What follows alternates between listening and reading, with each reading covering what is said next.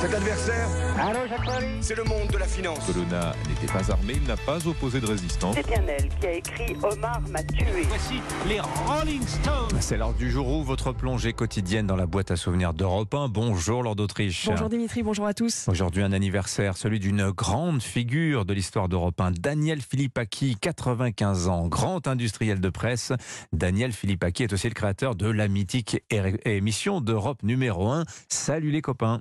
Oui, Daniel Philippaki, passionné de jazz et pour la première fois invité sur Europe 1 en 1955 pour commenter la mort du saxophoniste Charlie Parker. Et puis le directeur de l'information, Maurice Siegel, lui propose en effet d'animer l'émission Salut les copains.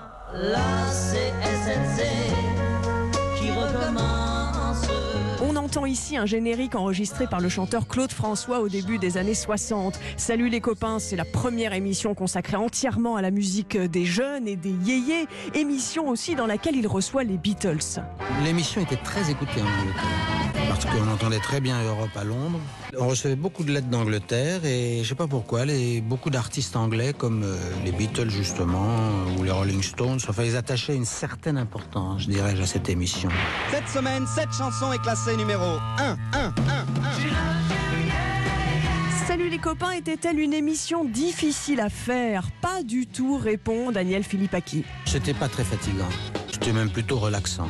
Aux États-Unis, c'était ce genre d'émission qui marchait et je pensais que ça devait être la même chose en France. Et Daniel Philippaki va rester à Europe 1 jusqu'en 1969. Voilà, Daniel Philippaki, passionné de culture, de jazz, donc on l'a bien compris, de poésie, bah, c'est aussi un visionnaire. Il voulait dynamiser l'univers de la radio. Oui, il y avait trop de blabla à ses yeux sur les radios des années 50-60. Et avec l'émission Pour ceux qui aiment le jazz, par exemple, Philippe Aki propose la première émission quasi sans parole. Et c'est à cause d'une émission d'Europe 1 qu'il a un jour failli se voir retirer sa carte de presse. Comme justement, je ne savais pas quoi dire au cours de l'émission, un jour j'ai décidé de lire la publicité moi-même. Et la commission de la carte journaliste est intervenue pour me l'enlever. Daniel Philippaki, journaliste, animateur, qui donne ce conseil quelques années plus tard. Quand on fait un conseil que vous donneriez à quelqu'un qui veut faire ce métier de la radio, si j'ai bien compris, hein, vous lui diriez se taire. Absolument. C'est ça. Hein. Quand on n'a rien à dire, ce qui était mon cas, il vaut mieux se taire.